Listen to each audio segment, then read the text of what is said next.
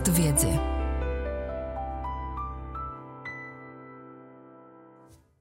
Dzień dobry, nazywam się Kalina Gierblińska i zapraszam na kolejny odcinek Dietetyki Podcastu Wiedzy, który powstaje dzięki współpracy z wydawnictwem P Z W L.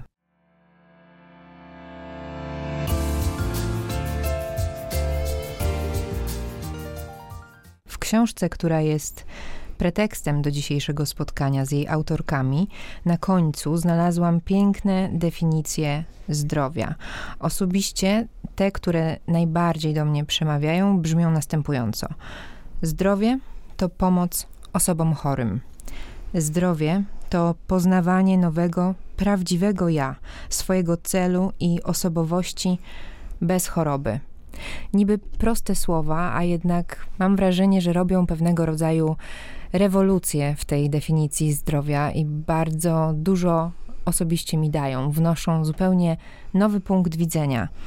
Jestem ciekawa, drodzy słuchacze, jaką definicję zdrowia wy byście podali, a teraz zwrócę się do moich gościń, bo jestem również ciekawa, jaka definicja zdrowia jest ich ulubioną definicją zdrowia z ich książki. Dla mnie zdrowie to przede wszystkim spontaniczność i wolność. Nie tylko umysłu, ale i ciała. Od wszystkich niezdrowych przyzwyczajeń, jakich, jakie niosą za sobą zaburzenia odżywiania. Zdrowie to jest szczęście, umiejętność cieszenia się chwilą, cieszenia się jedzeniem, ale też właśnie szukanie swoich pasji, swojego ja, poza jedzeniem, które ma nam dawać energię do tego, a nie ma nas zniewolić. Zdrowie jest taką też wolnością, ale wolnością doświadczania tego, co oferuje nam świat, tego, czego my potrzebujemy, ale to też taka otwartość na to wszystko, wspieranie nowych przeżyć, doświadczenie różnych uczuć i emocji i akceptacja ich. We wszystkich tych definicjach znajduje się bardzo dużo wątków związanych z emocjami i o emocjach dzisiaj będziemy na pewno rozmawiać. A ja zaczęłam ten odcinek podcastu od końca właściwie, a teraz przywracam porządek obrad i z przyjemnością przedstawiam Państwu w dzisiejszej gościnie Dietetyki Podcastu Wiedzy. Jest z nami w studiu Bogna Kuk, aktualnie uczennica Liceum Ogólnokształcącego imienia Juliusza Słowackiego w Warszawie, a online jest z nami Katarzyna Gaber, która z wykształcenia jest psychologiem, kształci się w szkole psychoterapeutycznej w nurcie poznawczo-behawioralnym. Dziewczyny są autorkami książki pod tytułem Kiedy cierpisz na zaburzenia odżywiania. Katarzyna Gaber, Bogna Kuk. Witajcie dziewczyny, cześć. Dzień dobry. Witaj, hej.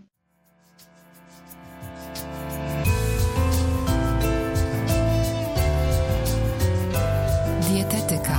Podcast wiedzy. W Polsce brakuje szeroko zakrojonych badań epidemiologicznych, jeśli chodzi o anoreksję. Dzisiaj właśnie będziemy w tym odcinku mówić między innymi o anoreksji, o zaburzeniach odżywiania.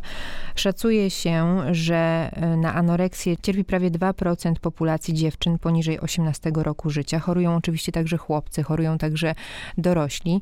Na świecie szacuje się, że jest siedemdziesiąt milionów ludzi, którzy cierpią na zaburzenia odżywiania. We wstępie do książki mówicie wprost: obie w swoim życiu doświadczyłyśmy zaburzeń odżywiania. Jak doszło do waszego spotkania i do decyzji? Okej, okay, napiszmy książkę. Bogna? Kiedy zaczęłam się leczyć, to był ważny moment w moim życiu, ale rozpoczął się już sporo czasu po tym, jak zdiagnozowali u mnie chorobę. I mój proces leczenia zaczął się w ośrodku specjalizującym się w leczeniu zaburzeń odżywiania, e, Fundacja Drzewo Życia.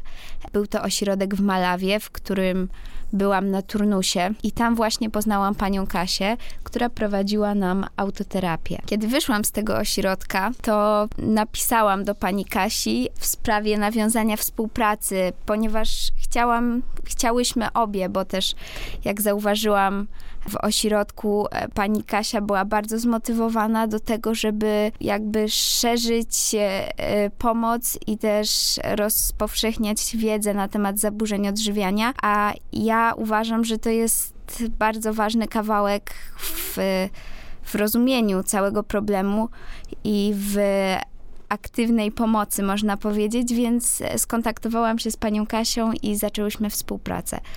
Czyli ta książka jest tak naprawdę owocem współpracy między lekarzem a pacjentem.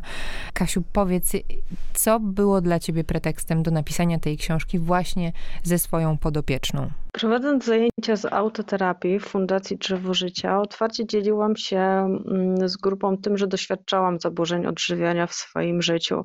Też od jakiegoś dłuższego czasu miałam sama takie marzenie, aby stworzyć taką publikację, bądź też edukować społeczeństwo w tym zakresie.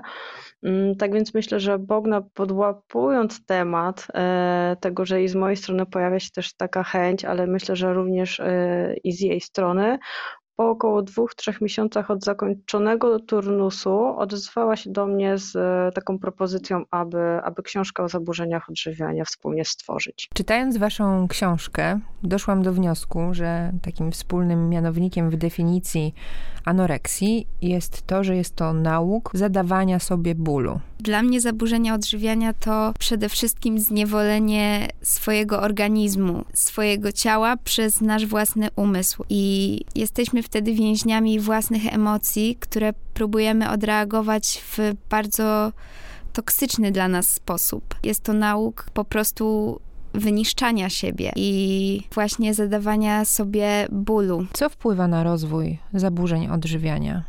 Myślę, że można by tu i wymieniać, i wymieniać, a mogą być to zarówno cechy osobowości, wpływ rodziny, społeczeństwa aktualnie i tego, jak dwudziesty pierwszy wiek owocuje w kult y, ciała. To mogą być sytuacje i doświadczenia, które spowodowały silne kryzysy w życiu osoby nie tylko młodej, ale też i dorosłej. Na zaburzenia odżywiania wpływają bardzo indywidualne kwestie i nie zawsze można wskazać jakiś wzorzec, który spełnia się zawsze.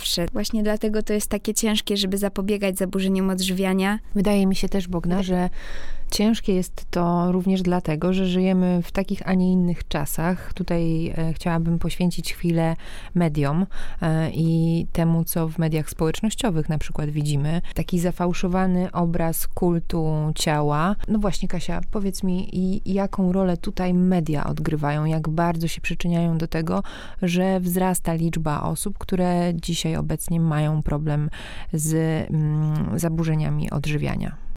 Myślę, że jest to taki obszar i taki kawałek, który niestety, ale skutecznie podtrzymuje zaburzenia odżywiania. To jest taka przestrzeń, gdzie można kreować się na wszelkie sposoby, tworzyć treści i obrazy do granic zniekształcone i tak naprawdę pomimo tego, że edukuje się w zakresie tego, że jest wszystko zretuszowane i, i zmienione, tak bardzo łatwo jest wpaść tą w pułapkę wierzenia w to. Czy często y, twoi pacjenci, twoje pacjentki przychodzą do ciebie z właśnie problemem związanym z zaburzeniami odżywiania, które y, zostały wzmocnione właśnie poprzez y, to, jak wygląda wizerunek ciała w mediach? Nie mówi się o tym bezpośrednio, ale w momencie, kiedy rozmawiamy o takich czynnikach wpływających na ich nastrój, na samopoczucie, na obraz własnego ciała, tak wtedy bardzo uwidacznia się to, że przeglądanie mediów społecznościowych jednak ma znaczący wpływ na to. I nawet nie mówię tutaj tylko o osobach, które cierpią na zaburzenia odżywiania. To dotyczy nawet osób, które, które mają inne problemy na tle psychicznym, a jednak internet może pogarszać ich nastrój i samopoczucie w ciągu dnia, po prostu scrollując sobie tak, tak zwane rolki, czy, czy przeglądając różne zdjęcia. To dotyka każdego z nas. Chciałabym przejść do stereotypów związanych z na przykład anoreksją, ale najpierw scharakteryzujmy grupę pacjencką. Kto cierpi na zaburzenia odżywiania? Na pewno obecnie częściej są to młode dziewczyny, nastolatki i młode dorosłe. Tak, początki zaburzeń odżywiania rozpoznaje się w wieku dwunastu do trzynastu lat. Zdarzają się też pacjentki młodsze. I jednak nie chciałabym, żeby to się, żeby to miało takie granice wyznaczone, ponieważ są osoby, które, które cierpią na zaburzenia odżywiania yy, i są to osoby też starsze. Zdarzają się również mężczyźni i młodzi chłopcy, który, którzy, którzy chorują. Częściej tutaj pojawiają się takie problemy z zakresu bulimii czy też kompulsywnego objadania się. Właśnie charakterystyka poszczególnych zaburzeń odżywiania jest u was w książce przedstawiona. Ja sama nie wiedziałam, że jest aż tak dużo typów czy podtypów tego problemu zdrowotnego, bo obok anoreksji, bulimii, bulimoreksji, ortoreksji jest jeszcze na przykład bigoreksja, pregoreksja, która się wiąże z anoreksją ciążową i wiele, wiele jeszcze innych przykładów. Stereotypy związane z anoreksją myślę, że też są bardzo ważne w kontekście tego, jak postrzegamy osoby chorujące i w książce Kiedy cierpisz na zaburzenia odżywiania, można znaleźć bardzo dużo wypowiedzi właśnie pacjenckich osób, które chorowały i kilka z nich będę chciała w naszym dzisiejszym spotkaniu przytoczyć. I pierwszą wypowiedzią jest historia Majki, która ma piętnaście lat i podzieliła się swoją, swoim doświadczeniem. Odkąd choruję na anoreksję, wiele razy usłyszałam: po prostu zjedz. Takie komentarze zawsze mnie irytowały. Gdybym mogła, to bym zjadła, myślałam. Czasem zdawało mi się, że osoby, które udzielały mi takiej rady, postrzegały jedzenie jako coś prostego i błahego. No właśnie, zastanawiam się, po pierwsze, co słyszą najczęściej osoby chore na anoreksję, Bogna? Co ty najczęściej słyszałaś? No, najczęściej słyszałam właśnie: po prostu zjedz, i było to... Słyszałam to z każdej strony, bo nie tylko moi bliscy, moja rodzina często nie mogła zrozumieć, w czym w zasadzie jest problem, ale też moi znajomi, którzy jako moi rówieśnicy, jako osoby z młodszego pokolenia, wydawałoby się, że może bardziej będą rozumiały niektóre problemy. Też słyszałam takie rady jak: po prostu zjedz czekoladę i że będzie dobrze, tak? Wystarczy zjeść. To proste. To bardzo mnie raniło, bo wtedy to było dla mnie takie podkreślenie jeszcze bardziej, że ja nie potrafię zrobić rzeczy tak naturalnej e, i tak dla wszystkich oczywistej. Nie potrafię wypełnić swoich podstawowych potrzeb fizjologicznych i to naprawdę mnie też skłaniało do takiego myślenia, że coś jest ze mną nie tak i że, no, że jestem słaba w jakimś sensie. Bogna przed chwilą użyła takiego zdania, właściwie pytania, które zadają osobom chorującym, osoby, które nie doświadczają anoreksji. Pytają, w czym w zasadzie jest problem. I to mi się kojarzy właśnie z takim podejściem też do depresji. Więc Kasiu, może możemy teraz wytłumaczyć tak na poważnie, w czym w zasadzie jest problem. Społeczeństwo jeszcze dosyć mocno i stereotypowo podchodzi do zaburzeń odżywiania.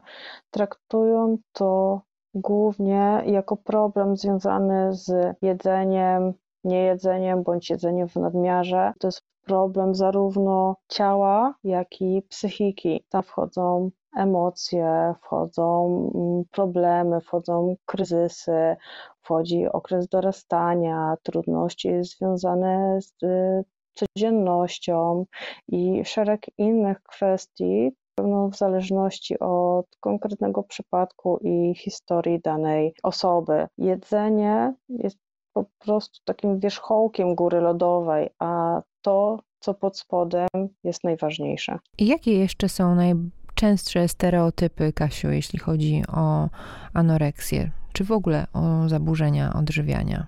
Te stereotypy, które jako pierwsze przychodzą mi na myśl, to jest to, że jest to wymysł dorastających młodych dziewcząt, bądź to, że osoby chorujące na anoreksję nie jedzą nic i są skrajnie wychudzone. A tak naprawdę mamy do czynienia z tym, tak jak piszecie o tym w książce, że jest to często ucieczka przed samotnością, przed brakiem akceptacji, krzyk o uwagę i zainteresowanie ze strony najbliższych, że osoba, która chudnie tak dramatycznie, tak naprawdę daje nam komunikat, że znika fizycznie, ale też psychicznie. Jak pomagać osobom, które, zacznijmy najpierw od tej grupy, towarzyszą osobom chorym na anoreksję, bo oni też potrzebują wsparcia, też nie wiedzą, w jaki sposób wspierać chorych. Myślę, że to, od czego trzeba zacząć, to zrozumienie samego problemu, czyli to, czym są zaburzenia odżywiania i to, jak mój bliski, moje dziecko, mój przyjaciel doświadcza tego problemu. Co sprawiło, że dotknęły go te trudności i dlaczego zdecydował się na sposób radzenia sobie z tym poprzez jedzenie, a tym samym myślę, że też pewną autoagresję wobec siebie.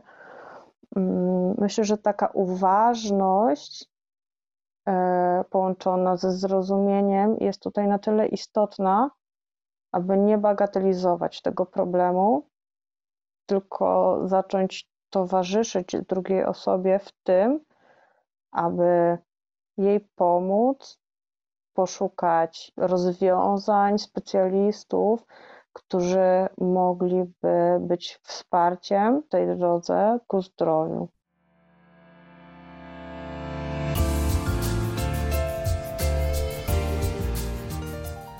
Zastanawiam się, jak wygląda leczenie, jaką wybrać drogę, bo leczenie zaburzeń to tak naprawdę bardzo złożony proces. Bogna, jakie są twoje doświadczenia? Kluczowe tutaj jest podjęcie psychoterapii i regularne spotkania z psychologiem bądź psychoterapeutą. W moim przypadku też bardzo pomocne było leczenie farmakologiczne i uważam też, że w, zarówno w przypadku anoreksji, jak i bulimii i kompulsywnego objadania się i w zasadzie całego szeregu tych problemów e, na pewnym etapie bardzo pomocna jest współpraca z, z psychodietetykiem, który ma jakieś pojęcie o zaburzeniach odżywiania i wie, co doświadcza e, osoba, która na nie cierpi. E, no i ustalanie jakiegoś planu dietetycznego bądź dawanie jakichś wskazówek. Ja osobiście czułam się bardzo zaopiekowana przez e, psychodietetyczkę i mogłam jej mówić o wszystkich lękach moich związanych z poszczególnymi produktami. E, czułam się wtedy zrozumiana, nawet jeżeli e, było to z punktu widzenia zdrowych osób dosyć dziwne, że omawiam takie rzeczy jak kaloryczność herbaty, czy co się stanie, jeżeli zjem więcej danego dnia. Mhm. Jak mówisz o tej kaloryczności herbaty, wiesz, co mi się przypomina? Jak byłam w szkole podstawowej, miałam taką przyjaciółkę. Pamiętam, że byłyśmy w klasie dwiema dziewczynami, które są największe. Tak to ujmę.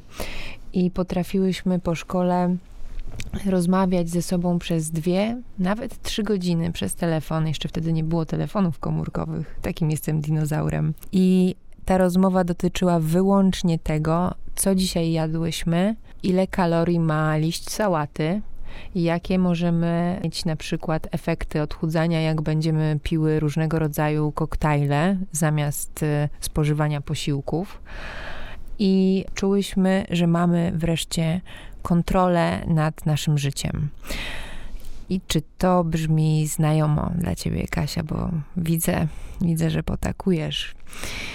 Jakie to są właśnie emocje, które towarzyszą osobom, które chcą za wszelką cenę się odchudzić? I właśnie może też powiedzmy, kiedy ta myśl o odchudzaniu, być może z takiego zdrowego postanowienia, przeistacza się już w chorobę. Tak jak o tym mówisz, Kalina, i o, o poczuciu tej kontroli, i uśmiecham się ze względu na to, że bardzo duża liczba osób chorujących na zaburzenia odżywiania porusza temat kontroli, poczucia tej kontroli bądź jej braku. Jest to na tyle ciekawy mechanizm, który też daje nam takie poczucie sprawczości, ale jak myślę o tym w odniesieniu do zaburzeń odżywiania, to wyobrażam sobie trochę taką klatkę wysadzaną złotem, że jest to na tyle podstępna choroba, która daje nam to złudne poczucie kontroli. Tak naprawdę to nie my decydujemy, ale choroba. I myślę, że to też nawiązuje do tego, gdzie jest ta granica.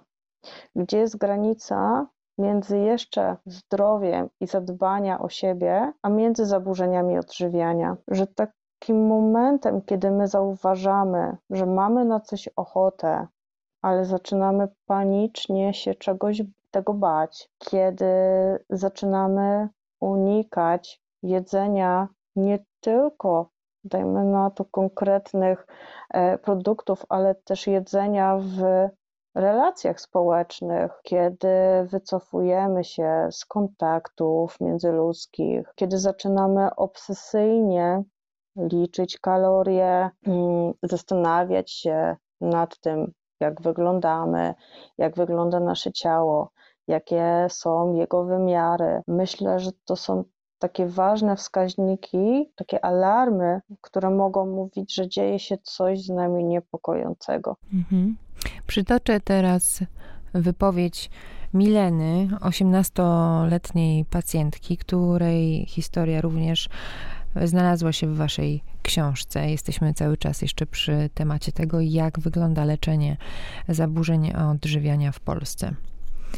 I Milena podzieliła się taką myślą. Dwukrotnie odmówiono mi przyjęcia do szpitala z powodu przepełnienia młodzieżowych oddziałów psychiatrycznych.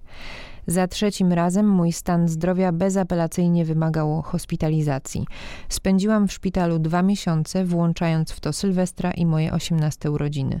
Pobyt tam był jednocześnie najgorszą i najlepszą rzeczą, jaka mogła mi się wtedy przytrafić. Leczenie zaburzeń odżywiania w takim miejscu nie jest do końca skuteczne. Zmuszają cię do zjedzenia sześciu szpitalnych posiłków w ciągu dnia. Przyznajmy, że nie są one ani najzdrowsze, ani najsmaczniejsze, ani na pewno takie, jakie byłam gotowa w tamtym momencie zjeść. Po każdym posiłku jest godzinna odsiadka, podczas której nie można się ruszyć od punktu pielęgniarskiego. Brakowało tam jakiegokolwiek wsparcia psychicznego od psychologa czy lekarzy. Czułam się całkiem sama, porzucona z tymi okropnymi myślami, łzami i wyrzutami sumienia. Podczas pandemii odwiedziny nie były możliwe. Nie było też dostępu do internetu i telefonu, z wyjątkiem oddziałowego telefonu, z którego raz czy dwa razy dziennie można było zadzwonić do rodziców na piętnaście minut. W szpitalu psychiatrycznym w salach są kamery, a wszystkie niebezpieczne przedmioty, takie jak sznurki w bluzie, długopisy z zatyczkami czy zeszyty ze, z szywkami były zabierane przez pielęgniarki do depozytu.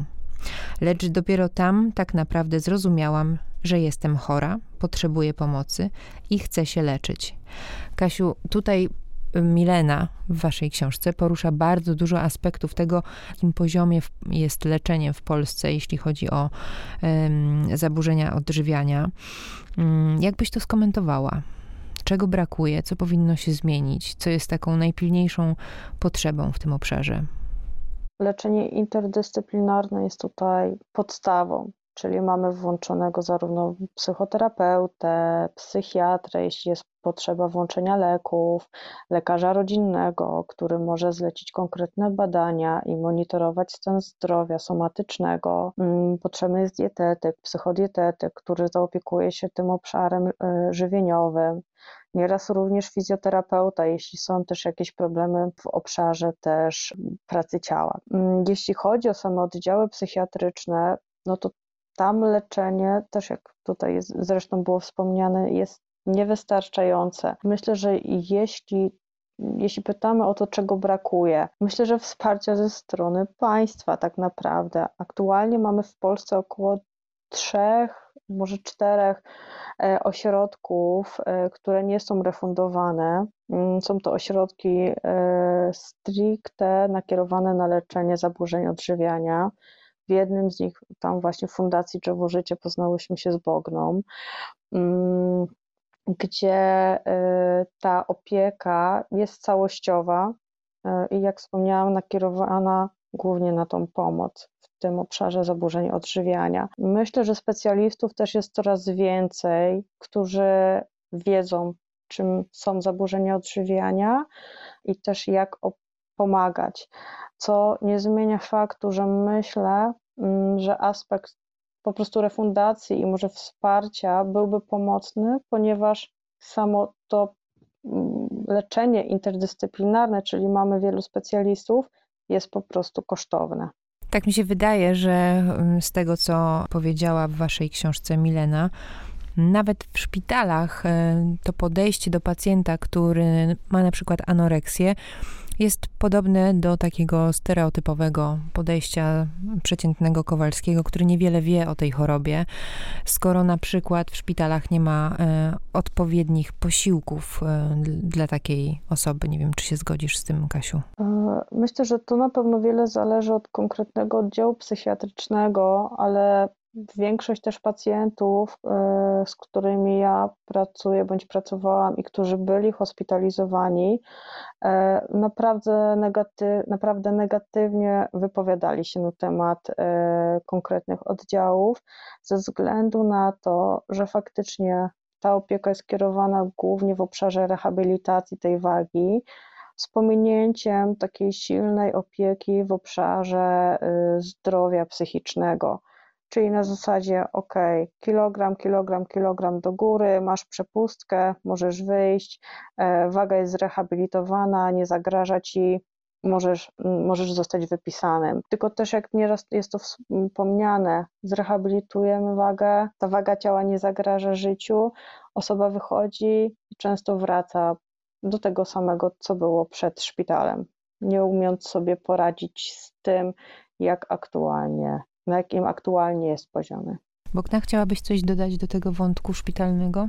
Tak, chciałabym chyba dodać, że mi samej było ciężko w momencie, kiedy leczyłam się w ośrodku specjalistycznym i byłam otoczona ludźmi, nie tylko którzy mnie rozumieją, czyli współpacjentami, z którymi wtedy byłam na turnusie, ale też całą kadrą psychologów i specjalistów, którzy się wtedy nami zajmowali e, i podchodzili bardzo personalnie, to mimo wszystko cierpienie, jakiego doświadczałam, potrafiło być momentami dla mnie przytłaczające, ponieważ nie byłam w stanie wytrzymać we własnej głowie i nie jestem sobie w stanie wypro- wyobrazić nawet, jak strasznym doświadczeniem musi być leczenie się w szpitalu psychiatrycznym, o którym też dużo czytałam i też rozmawiałam z osobami, które doświadczyły takiego leczenia.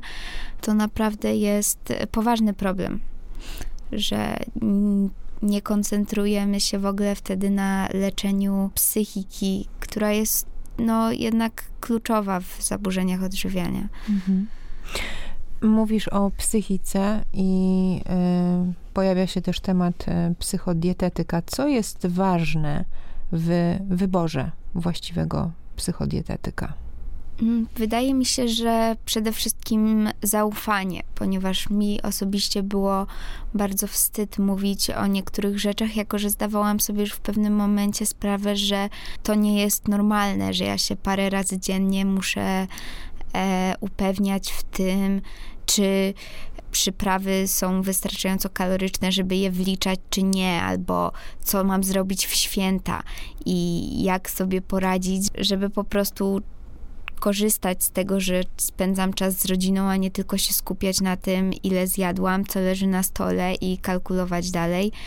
E, uważam, że właśnie to zaufanie i taka możliwość powiedzenia każdego swojego lęku, nawet po kilka razy, żeby się e, utwierdzić w poglądzie na to, jaki ma specjalista z tej dziedziny, to jest bardzo ważne, e, ale też wydaje mi się, że swego rodzaju taka dyscyplina i mimo zrozumienia spionizowanie, że e, ale to praca leży też po stronie pacjenta. On musi być świadomy tego, że dąży do zdrowia i psychodietetyk powinien nakierować go, że nie przestrzegając jego zaleceń oszukuje tylko i wyłącznie siebie. Mhm, to jest ważne to, co mówisz, zwłaszcza o tej y, dyscyplinie, tak bym to określiła, pacjenta, po stronie pacjenta w procesie zdrowienia. Czy mogłabyś się z nami podzielić tym, jak z perspektywy czasu, z tego miejsca, w którym jesteś teraz, wyglądało twoje życie, kiedy choroba je zdominowała, a jak wygląda dzisiaj? No to już teraz na wstępie bym musiała powiedzieć, że ja nie czuję się w pełni zdrowa na tym etapie. Jestem jeszcze w procesie leczenia i ostatnio niestety zmagam się z epizodami bulimicznymi bardziej, aczkolwiek jest lepiej. Widzę progres, jaki zrobiłam na tej drodze i ja w zasadzie mogę z pełną świadomością i przekonaniem powiedzieć, że w momencie, kiedy byłam pogrążona w chorobie, w anoreksji, to nie miałam życia. Nie, w zasadzie nie mogę tego nazwać życiem. Stan, w jakim się znajdowałam, to było raczej takie przetrwanie i wcale nie było to w jakikolwiek sposób fajne. Mało było chwil, które faktycznie mogły wywołać uśmiech na mojej twarzy. A teraz żyję normalnie. Teraz mam znajomych, mam chłopaka, uczę się, mam pasję, uprawiam sport i mimo drobnych wybojów na tej drodze w procesie leczenia, których ostatnio doświadczam, to e, jestem szczęśliwa i dążę jeszcze bardziej do tego szczęścia i do tego zdrowia, którego definicję na początku omawiałyśmy. Bardzo dziękuję, że się tym dzielisz. Wrócę jeszcze do waszej książki, która jest, przyznam, kopalnią wiedzy na temat tego, jak od strony psychiki wygląda doświadczenie chorób związanych z zaburzeniami odżywiania.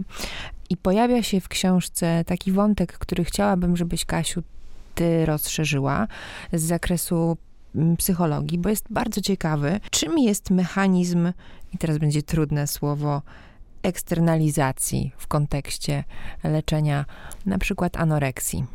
Jeśli chodzi o mechanizm eksternalizacji i internalizacji, tu nawiązałabym do tego, że zaburzenia odżywiania, w tym myślę bardzo mocno anoreksja, jest problemem, jest zaburzeniem, które mocno łączy się z naszą osobowością. Osoba chorująca ma poczucie, też często słyszę takie, takie sformułowania, jest to takie poczucie, jakby tutaj będę się kierować anoreksją. Także anoreksja jest częścią mnie, że mam w swojej głowie głos, który mówi mi, że mam nie jeść. To jest głos, który mówi mi, że mam ograniczać, że mam stosować nadmierne ćwiczenia fizyczne, że mam robić coś wbrew mojemu zdrowiu.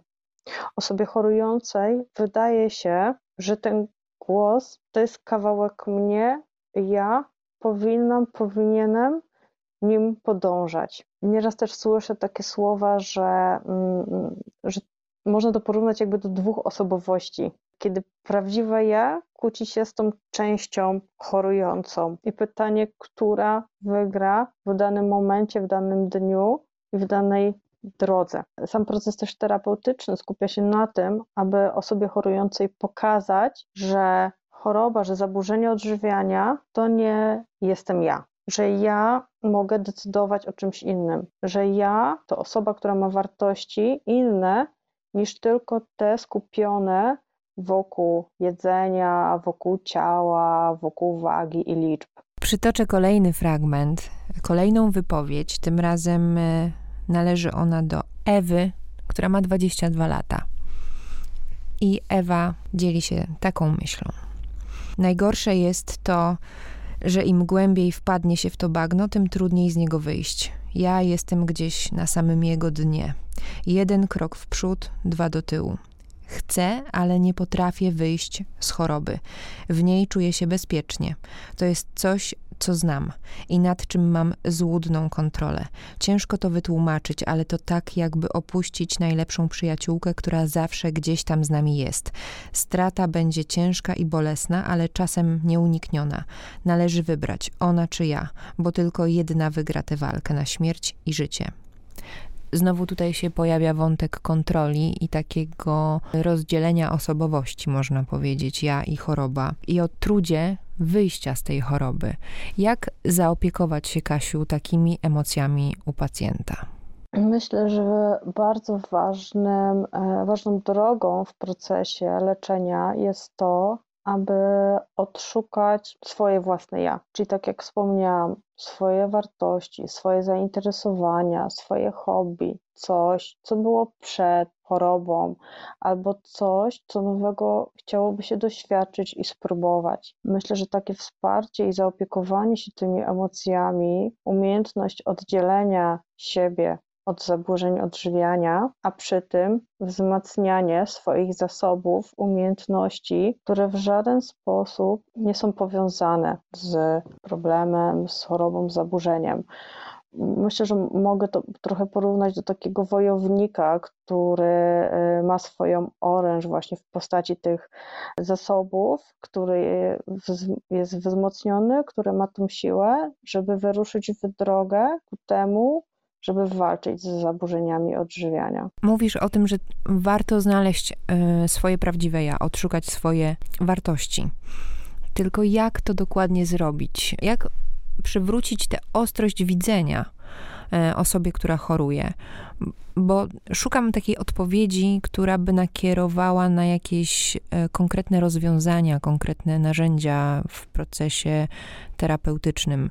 Jeśli choroba jest pewnego rodzaju filtrem, przez który patrzymy na rzeczywistość, to bardzo trudno, tak myślę, jest po prostu dostrzec siebie prawdziwego. To, co ważnego powiedziałaś, to jest właśnie ten filtr. Myślę, że można to nazwać takim filtrem zaburzeń odżywiania, czyli to, przez jaki pryzmat my patrzymy na otaczającą nas rzeczywistość. W procesie leczenia często stosujemy takie strategie jak zapis myśli automatycznych, czyli to, w jak różnych sytuacjach my myślimy o czymś, jak Jaki, jakie znaczenie nadajemy danym sytuacjom, jakie interpretujemy. I poprzez taki zapis tych myśli i wspólne omawianie tego jesteśmy w stanie dotrzeć też, które myśli są adekwatne do danej sytuacji, a które niekoniecznie. Tu na przykład mogę dać taki, myślę, że dość znany przykład, kiedy osoba cierpiąca na zaburzenia odżywiania usłyszy taki komentarz: dobrze wyglądasz. I przez taką osobę ten komentarz częściej odbierany jest jako słowa krytyki, jako to, że ja, że coś jest chyba ze mną nie tak, że może przytyłam, że jestem gruba, że może za dużo zjadłam i wystaje mi brzuch. Coś, co dla osób zdrowych, dla osób, które nie doświadczają zaburzeń odżywiania, takie słowa dobrze wyglądasz, raczej będą odebrane jako coś pozytywnego. Tutaj tak się nie dzieje. I w momencie, kiedy my obserwujemy te procesy myślowe, możemy trochę na ich temat porozmawiać, podebatować, zobaczyć, czy one oddają pewną rzeczywistość, czy też są podyktowane w drodze zaburzeń odżywiania. Pozwala to być bardziej uważnym na to, co się z nami dzieje, czyli świadomość, emo- świadomość myśli, myśli zniekształconych i to, czy ja chcę się nimi kierować i uznać jako fakty, czy podważyć i dokonać wyboru, co w danej sytuacji zrobię. Tutaj dajmy na to właśnie z tym komentarzem. Mhm. To co w takim razie powiedzieć osobie chorej zamiast tego dobrze wyglądasz, tak żeby ten komunikat, którego intencja jest pozytywna, został również pozytywnie odebrany przez tę drugą stronę?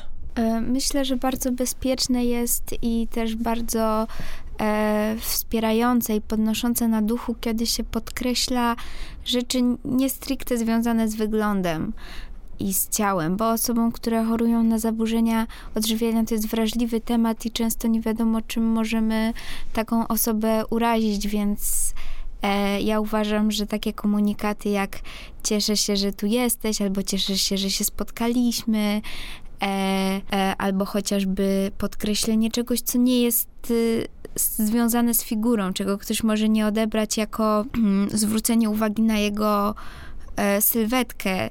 Na przykład, że masz dzisiaj ładną fryzurę, albo podoba mi się, podobają mi się twoje ubrania. Coś, co nie będzie kierowało na, na właśnie na ten aspekt y, ciała i sylwetki, ale najbardziej pokrzepiające, wydaje mi się, są te komentarze, które mają taki wydźwięk, że cieszę się, że spędzamy razem czas, cieszę się, że się śmiejesz i że funkcjonujesz jako osoba, bo nasze ciało jest otoczką tego, kim naprawdę jesteśmy.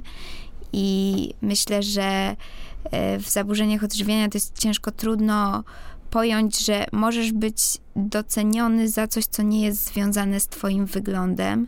Jesteś wartościową osobą, nieważne ile ważysz, czy właśnie jak wygląda twoje ciało, więc takie komunikaty kierujące na to, że jesteś fajną osobą, e, masz fajny charakter, dobrze się z tobą rozmawia, to są takie komunikaty, które potrafią e, dużo też zmienić w postrzeganiu takiej osoby i w, w tym, żeby zaczęła ona zauważać, że są w niej rzeczy, które nie są związane z wyglądem, a które ją wyróżniają na tle innych, które czynią ją wartościową. I tutaj znowu trudno nie wrócić do wątku chociażby mediów społecznościowych, bo jest to źródło, które wywiera moim zdaniem cały czas olbrzymi wpływ na naszą psychikę i na to, jak siebie postrzegamy. Kiedyś usłyszałam taki komentarz i chciałabym to, dziewczyny, z wami sprawdzić, jakie jest wasze zdanie na ten temat, że ruch body positive wcale nie jest taki pozytywny, dlatego że on pokazuje, że powstał właśnie dlatego,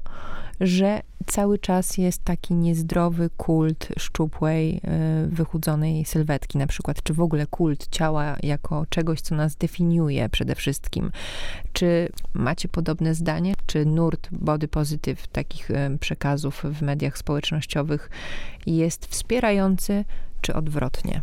Myślę, że znaczące będzie to, jak my po prostu do tego podejdziemy, bo ile ludzi, tyle na pewno będzie zdań. I z początku, kiedy nurt body positive był odbierany bardzo pozytywnie i z taką dużą też aprobatą, pomału z jak czasem zaczęło się to zmieniać. I ja zawsze to odnoszę do tego, że jeśli szukamy w czymś czegoś negatywnego, szukamy jakiegoś problemu w danym obszarze, to tendencyjnie my możemy to znaleźć. Do ruchu body positive nic nie mam, biorąc z tego te wartości, które są, myślę, najważniejsze, czyli to, że każdy z nas jest inny, każdy ma inną figurę, inne ciało, to, że nie każdy z nas powinien, nawet nie jest to realne, wyglądać tak samo i że o naszej wartości jako człowieku nie świadczy to, jak wyglądamy, bądź jaki wskaźnik jest na, na naszej wadze. Jest coraz więcej osób, które pokazują swoje ciało takim, jakie ono jest, co jest bardzo pomocne. Pokazują, że da się zrobić zdjęcie, na którym się wygląda modelowo i tak, jak wskazuje na to powszechnie kreowany gdzieś kanon piękna i figury, ale też wszystko zależy od zdjęcia, wszystko zależy od pory dnia, kiedy coś zjemy. Co do ruchu body positive, to uważam, że to właśnie zależy, z jakiej perspektywy też na to patrzymy, bo często się spotykałam z taką opinią, że ruch body positive wspiera jakby otyłość, która też jest chorobą. Ja uważam, że, że nie można tego w ten sposób odbierać, żeby nie popadać w skrajności, że jest to ruch, który szerzy przekonanie, że nie każde ciało będzie wyglądało tak samo i to jest normalne, to jest naturalne i to jest właśnie piękne i że powinniśmy akceptować ciała oczywiście zdrowe, żeby też nie popadać w skrajności, ale że nie zawsze będzie to będziemy wyglądali tak, jakbyśmy chcieli, albo tak, jak oczekuje od nas tego internet, czy kanon piękna, czy społeczeństwo, bo na niektóre rzeczy po prostu nie mamy wpływu.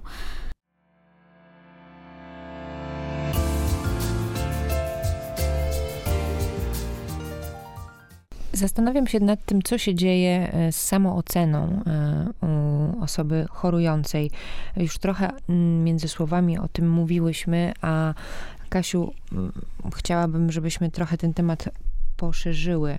W waszej książce pojawia się taka informacja o rozbieżnościach w systemie ja. Ja realny, ja idealny i ja powinnościowe. Myślę, że to też jest taka informacja mocno otwierająca oczy. To jest ważny aspekt i ważny wątek, abyśmy zastanowili się nad tym, co właśnie kreuje społeczeństwo i obecne czasy, co kierujemy wobec siebie i co kierują może najbliżsi otoczenie w kwestii tego, jak powinniśmy wyglądać, jacy powinniśmy być. I sprowadzić to wszystko do tego, jak realnie my odbieramy siebie, jak my wyglądamy, jakie mamy możliwości i co myślę też wymaga zwykłej akceptacji, bo możemy idealizować i wymyślać to, jak chcielibyśmy wyglądać, bądź dopasowywać się do obecnych trendów, do zmieniającego się świata, do tego, że co jakiś czas gdzieś, myślę, ten kanon piękna też się zmienia w odniesieniu po prostu też do tego, co jest dla nas zdrowe i jak my możemy zadbać o siebie zawsze w odniesieniu do tego, aby to było dobre dla nas samych, dla naszego zdrowia i dla naszego ciała. Jeszcze cię będę, Kasia, dopytywać um, o te autoregulacje Higginsa, jeśli dobrze um, pamiętam. Um, czym dokładnie jest ja realne, ja idealne i ja powinnościowe? Ja realne to jest taki kawałek, który odzwierciedla tu nas, czyli to, jakie my mamy zasoby, jakie mamy wady, jakie mamy zalety, jakie mamy umiejętności, to jak faktycznie wyglądamy, jakie ma możliwości też nasze ciało. Czyli to jest takie, taka próba obiektywnego spojrzenia na samego siebie. Jeśli chodzi o ja powinnościowe, to jest wszystko to, co narzuca nam w pewien sposób społeczeństwo. Jak powinienem się zachowywać, jak powinienem wyglądać, kim może powinienem być w otaczającym mnie środowisku, e, czym powinienem się kierować. Czyli to jest pewne dopasowywanie się do pewnych wzorców, ale też myślę m, później taka umiejętność rozróżniania tego też, co jest dla mnie dobre, a co niekoniecznie. Za czym ja chcę podążać, a co jest pewną presją mi nałożoną. Ja idealne jest takim wykreowanym przez siebie, ale też w obecnych czasach pewien kanon, do którego ja chciałbym i pragnę dążyć. Jest to pewna mobilizacja i pewna taka siła napędowa do tego, żeby, żeby się zmieniać, ale też to, to pewne wyobrażenie może być nieosiągalne i zbyt bardzo odbiegające ja idealne od ja realnego może tworzyć dużą frustrację i szereg trudnych emocji, które mogą zaowocować pewnymi kryzysami i też trudnymi emocjami skierowanego wobec samego siebie.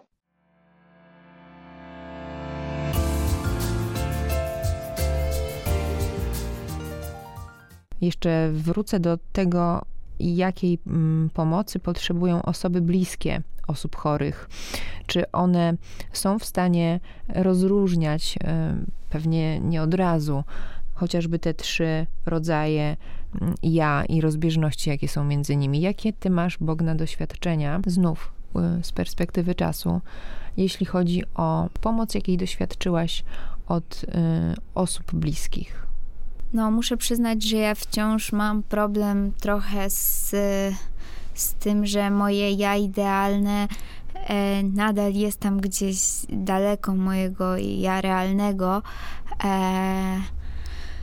i wciąż też gdzieś obecne, może nawet zbyt bardzo w moim życiu jest ja powinnościowe, ale ludzie mi bliscy, z którymi nauczyłam się rozmawiać o tym, co czuję, co jest ważnym kawałkiem w całym procesie, e, na każdym kroku uświadamiają mi, że, e, i że jestem wartościowa, taka jaka jestem, i że nie mam żadnych powinności, e, że po prostu mam odpowiadać sobie w tym wszystkim e, i mam żyć w zgodzie ze sobą. Ja jestem osobą, która się bardzo wciąż przejmuje opinią innych.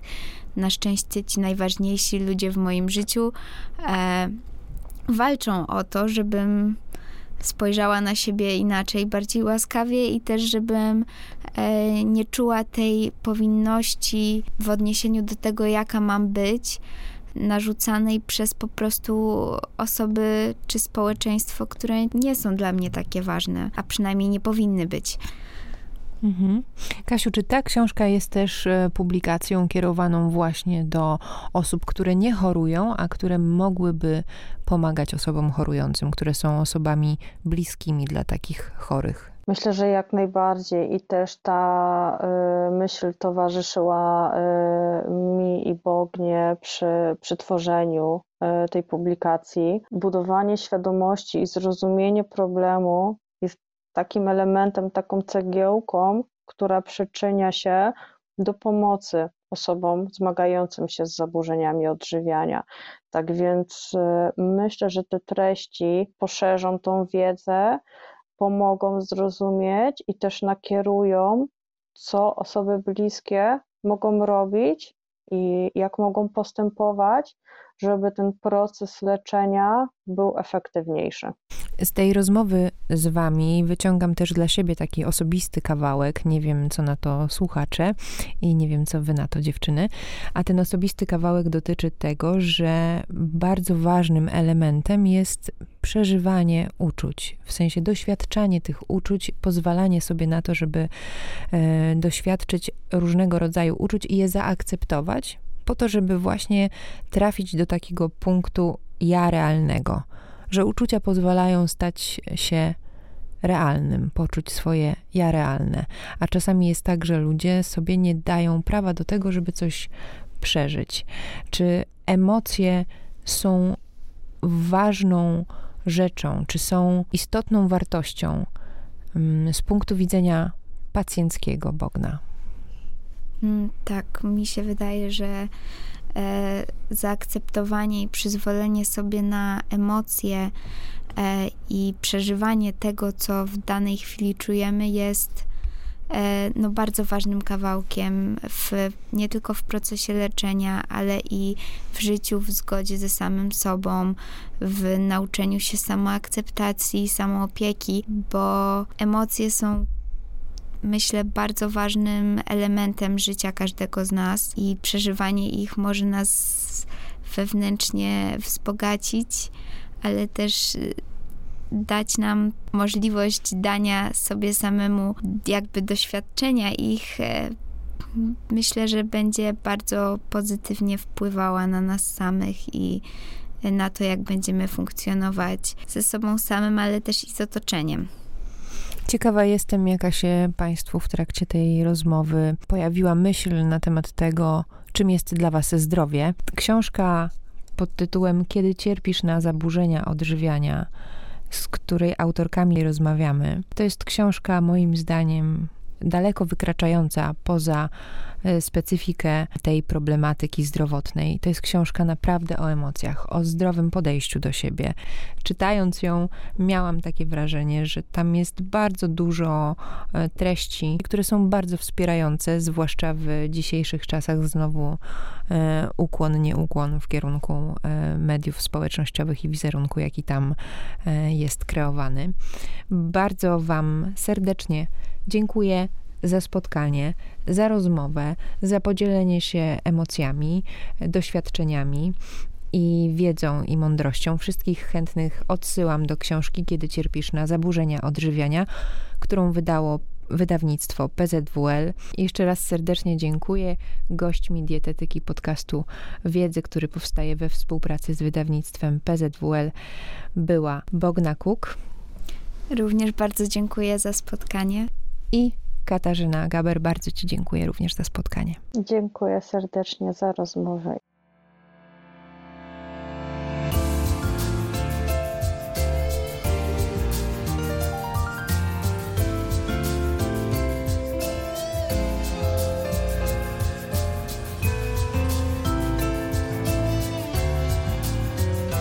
Dietetyka. Podcast wiedzy.